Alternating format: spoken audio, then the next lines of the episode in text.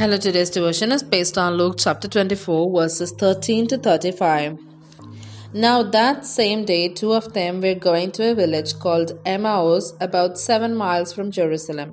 They were talking with each other about everything that had happened. As they talked and discussed these things with each other, Jesus himself came up and walked along with them, but they were kept from recognizing him. He asked them, What are you discussing together as you walk along? They stood still, their faces downcast. One of them, named Cleopas, asked him, Are you the only one visiting Jerusalem who does not know the things that have happened there in these days? What things? he asked.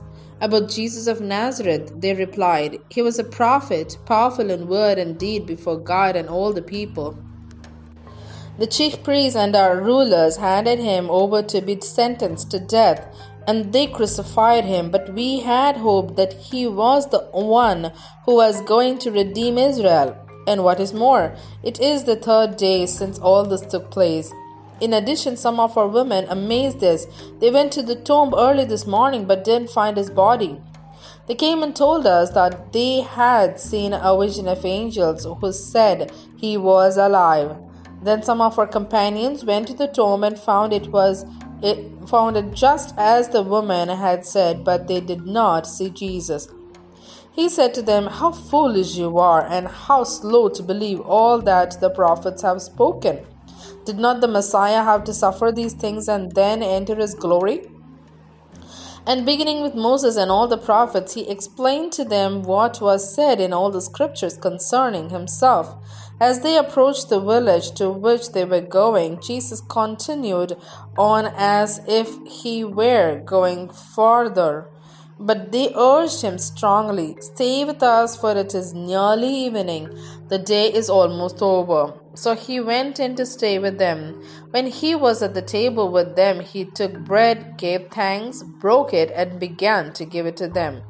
Then their eyes were opened, and they recognized him, and he disappeared from their sight.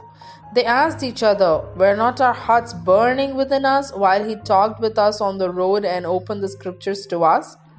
They got up and returned at once to Jerusalem. There they found the eleven and those with them assembled together, and saying, It is true, the Lord has risen and has appeared to Simon.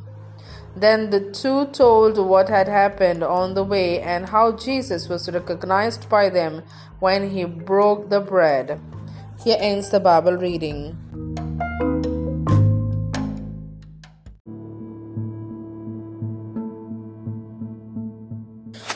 Fact leading to truth.